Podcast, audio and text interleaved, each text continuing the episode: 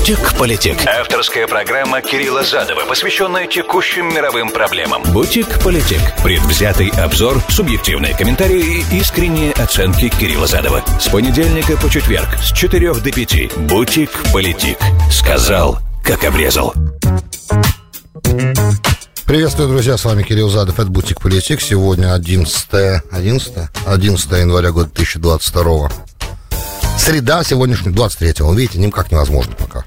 Ну, ничего, привыкнем. Сегодняшняя программа построена по следующему принципу. Значит, во-первых, э, естественно, назначение Герасимова, командующего, то, что в Кремле называют специальной военной операцией. Да, это первый момент. Начальник Генерального штаба Российской Федерации. Точнее, главным военным, как бы, Российской Федерации. Командующим операцией. Что это значит? Да, попробуем. Погадаем на кофейной гуще, что это значит, потому что на самом деле информации настоящей совсем минимум, а все остальное это спекуляции. Ну, раз спекуляция, значит спекуляция. Займем спекуляциями немножко. Ну, есть определенные моменты, которые точно можно сказать, поэтому я их произнесу, по крайней мере, с моей точки зрения, точно можно сказать. А дальше уже покажет время и будет видно, что это на самом деле было и для какой цели это было сделано. Потому что пока это достаточно сложно в этом разобраться. Это первый момент. Второй момент, потому что комментариев очень мало. Второй момент, э, ну, вообще, надо сказать, что в Кремле мы всегда не так уж много комментариев по важным вопросам, поэтому здесь э, экспертам, политологам, аналитикам очень широкая поляна э, играть в угадайку. Значит, это первый момент. Второй момент, готовится новый раунд санкций против российской нефти. Надо его, а, как это, прощупать, да? Постараюсь вам рассказать, что будет, скорее всего, включено, какие виды нефти или нефтепродуктов будут в него включены, на что это может повлиять. А, опять же, э, прогнозы дело неблагодарное, поэтому в меру возможностей и своих способностей. Значит, ну и третье, у нас тут, надеюсь, что нам хватит времени посетить Дальний Восток сегодня. У нас там намечается конфликт между Индонезией и Китаем, это интересно. Поэтому ваш покорный слуга решил этим сегодня тоже заняться. Вот примерно такой план на сегодня. Напоминаю, что если есть вопросы, 347-460-0877, это смс-портал прямого эфира или комментарий. Для всех, кто в прямом эфире меня слушает, не кроме Филадельфия, application iHeart, application Руиса Радио, везде в нации. Все остальные, кто смотрит меня на YouTube, подписывается на канал, спасибо, количество подписчиков увеличивается, это очень приятно. И опять же, возникает э, больше коммуникации с людьми, там можно писать, задать вопрос, комментировать, я там... Очень удобно мне там вступать в интеракцию, сразу, почти сразу вижу комментарий любой, который появляется под тем или иным видео. Вот, там все то же самое, что здесь, единственное, что там уже нету музыки, там непосредственно вот полчаса где-то в среднем э, выхлощенный материал, больше ничего. А подписывайтесь, заходите, искать его очень просто, Кирилл Задов, в Ютубе или Бутик Политик в Ютубе, там можно его найти и подписаться. Ну и опять же, все, кто слушает на SoundCloud в любой точке земного шара, напоминаю, что это все записи, поэтому лучше мне тогда писать в Фейсбуке, в Твиттере. Там я буду отвечать можно намного быстрее, чем в других вариантах. Бутик Политик. Сказал, как обрезал. А первое, что нужно сказать в контексте нового, новых назначений на позиции командования, то, что в Кремле называют специальной военной операцией, да, и то, что в Украине называют войной, и во всем остальном мире. Ну, пока для России, пока, да, еще раз давайте, потому что это важно произнести, а то... А, не то, что, не то, что я не понимаю, например, да, что это война. Я понимаю, что это война. Почему для России специальная военная операция? Очень просто объяснить. Пока не объявлена всеобщая мобилизация, а, это специальная военная операция. Как только объявлена всеобщая мобилизация, да, тогда это война уже в любом случае. И тут э, это не просто фигура речи, это юридическая терминология. И, кстати, все те выгоды, которые государство российское, в данном случае, могло бы иметь, а, называя это не называя это войной, их здесь нет, потому как я понимаю, что участники получают те же самые льготы, как участники войны, а всякие компенсации за погибших, за раненых, такие же, как у э, погибших раненых участников войны. Поэтому здесь не, невозможно сказать, что есть какая-то выгода непосредственно, да, из-за того, что это не называется в России войной, называется специальная военная операция. Нет, просто это юридическая терминология. Она как бы, как бы оставляет все это в правовых рамках, исходя из российского законодательства. Насколько я это понимаю так. Но, опять же, есть разные точки зрения на этот счет. Э, их миллион, как и мне, миллион, поэтому не будем дальше в это заходить. Значит, сегодня Министерство обороны, где вот теперь, да? Министерство обороны сегодня объявило о руководстве, о изменениях в руководстве специальной военной операции. И по этим изменениям очень интересная картина вырисовывается. Да, во-первых, начальник, команд, командующим этой операцией стал сам начальник генерального штаба Валерий Герасимов. А он же, он же первый замминистра обороны. Также его заместителями стали главнокомандующий а, вооруженными космическими силами да, ВКС Сергей Суровикин, генерал армии, и главнокомандующий сухопутными войсками Олег Сулюков и заместитель начальника генштаба Вооруженных сил Федерации генерал-полковник Алексей Ким. Вот такой состав нового командования. То есть, если раньше командующий всей операции был назначен Суровикин, несколько месяцев он уже руководил этой э, военной, руководил военными действиями, мы увидели, как они изменились. И, кстати, украинские военные говорили, э, высокопоставленные украинские военные в интервью разным западным медиа, ну, на кого, кого удавалось такое интервью получить, говорили, что с их точки зрения действия российских войск в течение как бы конфликта стали с назначением Суровикина более слаженными, разные рода войск стали действовать слаженно, логистика стала работать лучше, то есть многие вещи поменялись. Да, то есть здравый смысл в действия а, российских вооруженных сил на, на войне ус, э, увеличился, да, его стало видно, по крайней мере, можно было понять, что происходит. Теперь, э, кстати, кстати, надо отдать должное сторонам конфликта, они отдают должное периодически э, военным успехам друг друга, опять, как только это, если это не касается конкретных продвижений и конкретных действий, а просто давать общие оценки, общие оценки достаточно уважительные по отношению друг к другу, то, что я слышал, да, от Пригожина, например, а, он сказал, что, ну, слышал, в смысле, в МИДе это прозвучало, да, что Пригожин сказал, что не нужно недооценивать украинские вооруженные силы, они дерутся как львы. Ну, примерно такая фраза прозвучала, что они очень доблестно сражаются, а в плане как бы и, и, и умело это делают. Вот, и это как бы э, главный принцип, да, на войне нельзя недооценивать врага. И тут как бы... И с украинской стороны тоже звучат периодически, да, заявления как бы о том, что тяжелые бои, и что... Ну, правда, там больше звучит фраза, что как бы русские давят числом. Это тоже понятно. Опять же, сторона, стороны Эм, в эмоциональном плане, эмоциональный фон, точнее, очень накаленный, естественно, как на любой войне. Поэтому здесь, э, но сам по себе факт того, что стороны отдают дань уважения друг другу на поле боя, да и вне его, это как бы слышно. Теперь, а, это хорошо на самом деле, но это, к сожалению, не ведет никаким, никакому прогрессу на поле диалога. Это просто как бы непосредственно военное военных. А теперь, что это значит, да, самый главный вопрос, которым мы должны сейчас посвятить время определенное, потому что все те, кто говорит, что есть уже такие, кто говорит, что на самом деле Кремль недоволен Суровикиным, и его команда, и его, его действиями на посту главнокомандующего СВО. И поэтому он решил такую перестановку сделать, не ошибается. На мой взгляд, это не так. Если бы это было так, он бы не оставил бы его в качестве первого заместителя командующего этой специальной операции, да, а, команды, первым замом командующего этих действий, он бы не остался потому что, когда человеком недовольны, его убирают. Вот как с Лапиным решили вопрос, да, перевели там его с генералом Лапиным на другую позицию. Сделали, по-моему, его сделали главком сухопутных войск, что-то такое, и отвечать он будет за логистику, что-то что подобное. Что-то я тоже слышал это. А, опять же, я не очень сейчас хорошо понимаю, как а, иерархия в Генштабе работает вообще. А, ну и не военный эксперт, я, мы уже это много раз проговаривали. Теперь, значит, что для меня представляется важным в связи с назначением господина Герасимова на пост командующего всей этой операции, да, войной. А во-первых, самое главное, да, и некоторые русские эксперты военные, э, я это услышал у них тоже, это логичный, на самом деле, вывод, который можно сделать, что операция приобретает характер, она выходит на другой уровень.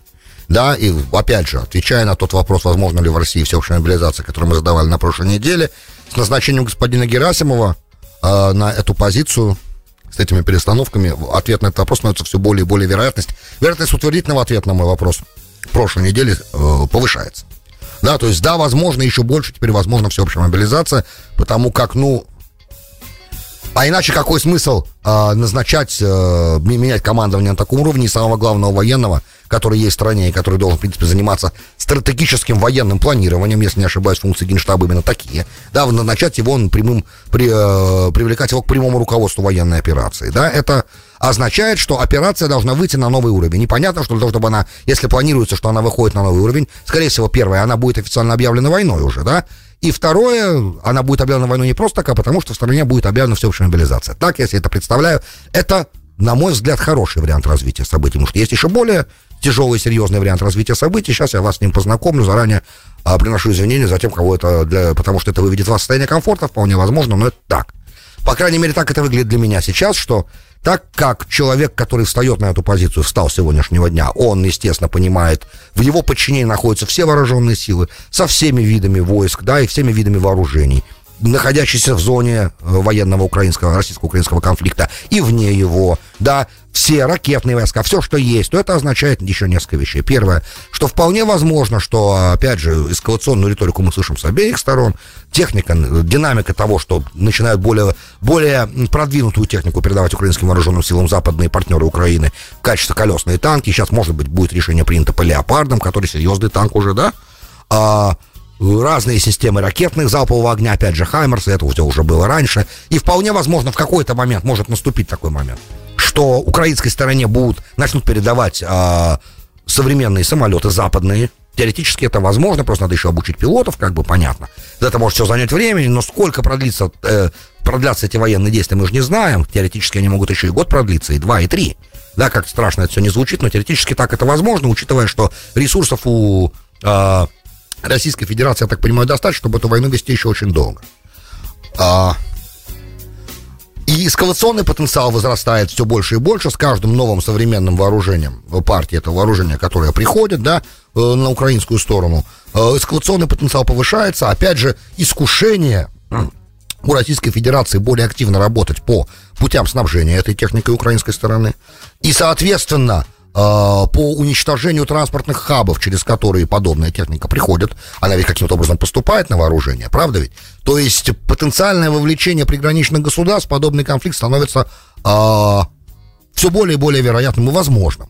И тогда понятно, с чем связано назначение господина Герасимова, потому что если мы говорим о более широком военном конфликте, Э, с участием других сторон, еще в нем уже непосредственно втянутым в эту, в эту войну, то тогда, конечно, одного Суровикина маловато. Тогда это как бы совсем уже другая война, и совсем другие военные действия, и это совсем другого уровня конфликта. Для него необходимо, чтобы возглавлял все эти военные действия человек, который, э, которому подчиняются как бы все вооруженные силы, какие в этой стране есть, да, и который знает о том, и может, имеет возможности и полномочия Э, перебрасывать группировки из одного места в другое, э, из одного военного округа, грубо говоря. Суровикин же командующий СВО, он не может, допустим, из Красноярского военного округа перебросить войска регулярную армию, да, срочников, например. А господин Герасимов может все что угодно сделать, опять же, естественно, с согласием Министерства обороны. И именно я так понимаю, что для этой цели он назначен. То есть в любом случае война становится другого уровня войной, да.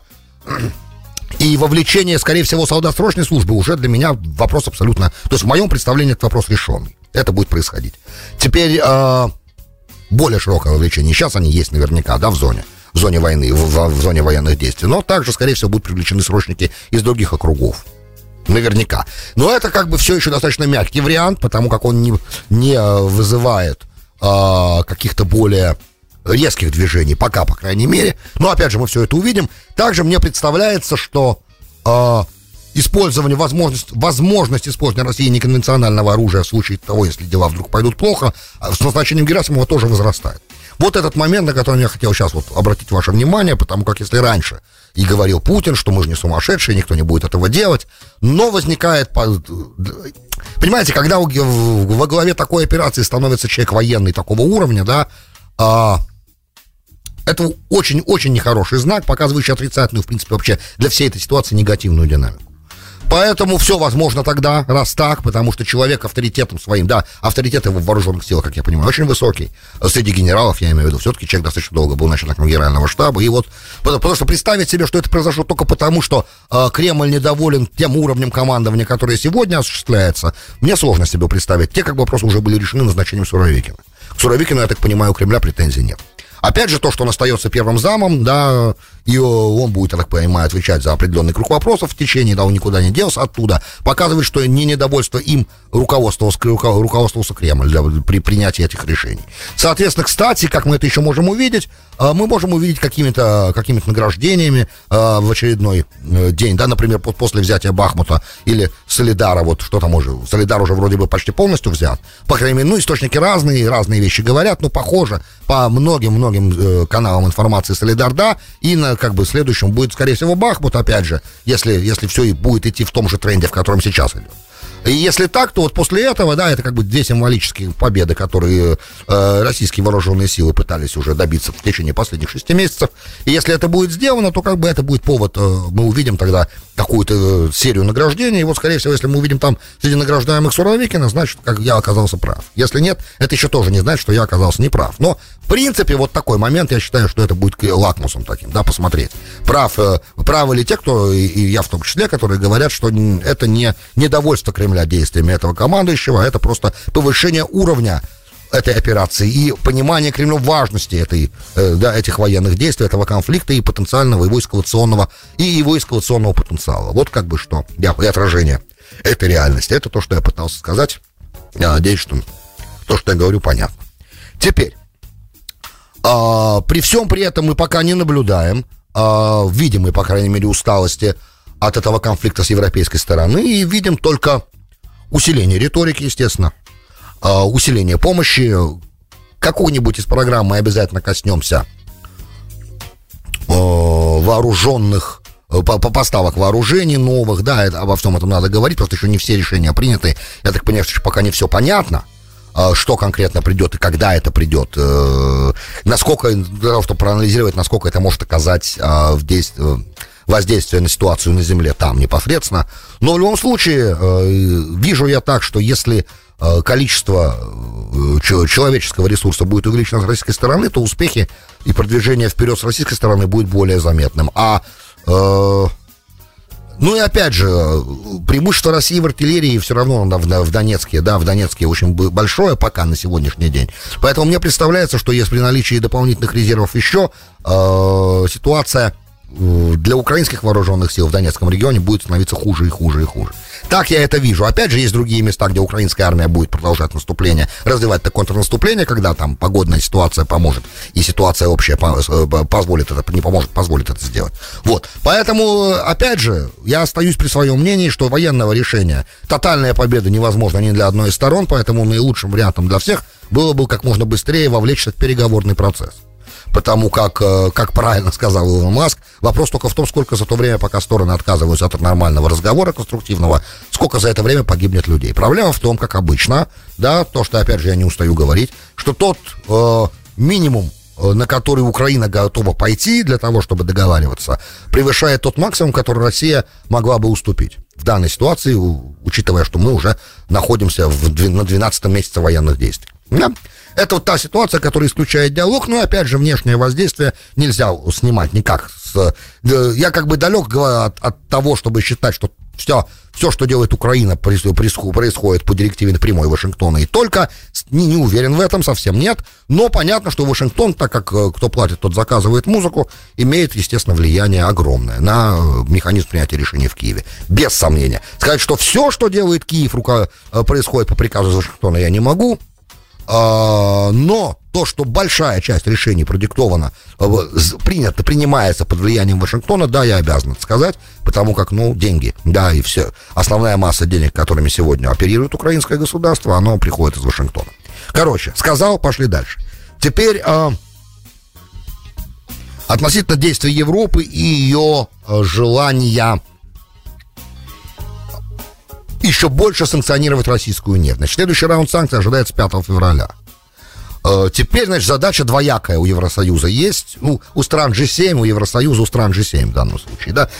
Мы уже раньше рассказывал я вам о том, каковы э, вот этот э, установленный предел на нефть цены, как он повлиял. Он, оказывается, вот эти все громкие заявления, все они не сильно на рынок повлияли. Почему? Потому что у России, у России уже обеспечила большое количество танкеров себе, да, так называемый теневой флот – да, который спокойно перевозил эту нефть, которая типа была бы иначе санкционирована, но Россия продавала на, во весь мир этими танкерами, которые не на Западе застрахованы, которые принадлежат, так понимаю, Российской Федерации, она смогла их приобрести вовремя, подготовиться, короче, большое количество танкеров переводит российскую нефть, и это не подпадает под санкционное э, давление, поэтому и американцы об этом знают, кстати, мы это знаем, нас это устраивает, потому что это в итоге создает определенный, определенное спокойствие в плане поставок нефти на мировых рынках. Потому что все-таки мы должны понимать, что Россия, по крайней мере, до недавнего времени поставляла на рынок 10 миллионов баррелей нефти. Сейчас, может быть, намного меньше, но все равно цифры очень большие. Теперь следующий раунд, это еще больше установить предел на цену, да, на, на, ну, там эти нефтепродукты, нефть будет делиться на две, две категории. Первая это а, а, нефтепродукты переработки, у которых, ну, например, дизель, да, который очень требуется сильно в Европе, например, и а второе это нефть, как бы это, это, это бензин. Это, это, это не, не, не бензин, простите, это нефть, которая идет на производство бензина, то есть топлива. А, ну, по поводу топлива, как бы здесь больше гибкости есть, возможности э, и маневра у Евросоюза, потому что разные есть поставщики такого. Так, а вот насчет нефтепродуктов проблема. Проблема заключается в том, что э, если с простой нефтью, да, там Россия работала вот с этим флотом, то нефтепродукты так не перевезешь, уже продукты переработки. И поэтому, если они реально начнут с 5 числа, это об этом они, кстати, и думают, да, начать санкционировать продукты нефтепереработки, вот этот дизель, например, да, например, то это может вызвать серьезный дефицит поставок, потому как э, Россия является большим поставщиком, да, этого, этих продуктов. Там масла всякие разные, дизель, разные, короче, э, вторичного крекинга, да, продукция. И Россия является э, большим поставщиком этого, это, это, этой категории продукции, нефть, нефтепродуктов. И, соответственно, заменить ее на рынке будет очень непросто. Это может создать дефицит определенный, сильный рост цены. И именно для этого американские, короче, профессионалы, да, из uh, Department of State, из Treasury Department, Министерства финансов, поедут в Европу, в Латвию, Литву, Эстонию, в Польшу разговаривать о том, потому как мы понимаем, кто наиболее важный как бы голос в этом дальнейшем санкционировании российского, российского нефтепрома, как это делать, кто главные как бы голоса, потому что я так понимаю, что страны э, Эстония, Латвия, Литва и Польша до сих пор не поняли, что то есть, может, как раз они не понимают, да, какая угроза для них есть. Угроза, да, реально, опять же, исходя из того, что было сказано в начале программы, и само по себе назначение Герасимова на, на ту позицию, на которую его назначили, не может никак их не держать в покое, они должны начинать нервничать еще больше, да. С другой стороны, они думают, что чем больше они будут санкционировать российскую промышленность, да, чем, короче, чем более э, враждебно Европа будет нацелена на российский экспорт, да, чем больше будет принято мер, чтобы этот экспорт ограничить, э, тем больше будет у них шанса, что у России будет заинтересована в снижении своей военной активности. Как раз наоборот, мне кажется. Потому как, опять же, все время так называемые э, страны либерального мира, либерально-демократического, да, должны как бы возвращаться к первоисточнику либерализма, который первоисточник, похороненный в Калининграде, говорил, что только торговля способна как бы э, создать ситуацию, я упрощаю, да нельзя на самом деле, да, э, то, что он говорил, но в принципе, если нет взаимной торговли и сторонам нечего терять, то тогда как бы э, нет мало, мало заинтересованности к не прибегать к военным методам решения проблем. Я надеюсь, это понятная мысль, и как бы Кант ее формулировал в разных э, в своих работах и формулировал достаточно четко и ясно.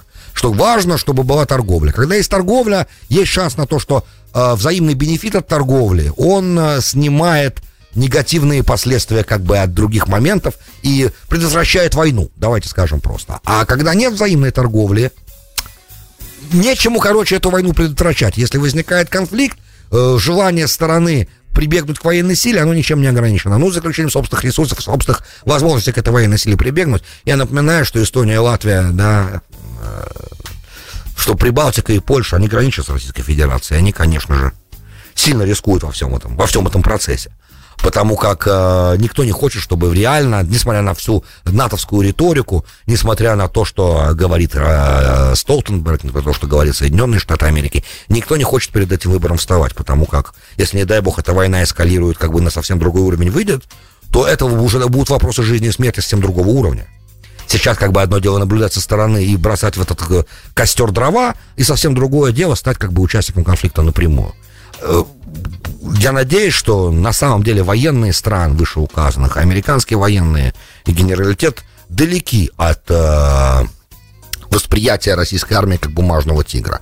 Да, это правда, что российская армия 80 лет не воевала на земле по-настоящему, полномасштабным военным действиям. Да, все, что проходило, были операции в Чечне или в Грузии или в Сирии или... Это все были ограниченные операции, ограниченные действия. Афганистан тоже нельзя назвать конвенциональным, конвенциональной войной. Это тоже была на самом деле ограниченная операция. Она просто затянулась надолго, но она была, да, ограниченная операция. И таких полномасштабных военных действий, когда разные рода взаимодействуют, должны взаимодействовать слаженно между собой на большой территории длиной фронта в тысячу, там, полторы тысячи километров. Да, такой войны не было 80 лет. Но это никоим образом не отменяет потенциальные возможности ракетных и космических сил, там, авиации и так далее, и так далее. Не мне вам это объяснять, я думаю, что вы все это уже видели. В общем и целом, это не бумажный тигр все равно, и опять же, с каждым месяцем войны уровень слаженности, уровень э, поведения этих военных действий увеличивается. Вот что тоже надо учитывать. Короче, приятного пока мало. Не хороших, хороших, короче, новостей пока у меня для вас нет. Бутик-политик. Сказал, как обрезал. Добро пожаловать в «Бутик-политик», часть вторая, с вами Кирилл Задов. 11 января года 2023-го, видите, все правильно уже с второго раза. А, обещал индонезийско-китайскую проблему описать, она есть. Да, как там в ДМБ, вы видите, стоите суслик, а он есть. Она есть, да, даже если нам это не видно, потому что Индонезия и Китай далеко, но сначала э, отреагируем на месседжи, которые приходят. Немного, правда, в прямом эфире в последнее время приходит, но спасибо всем, кто участвует.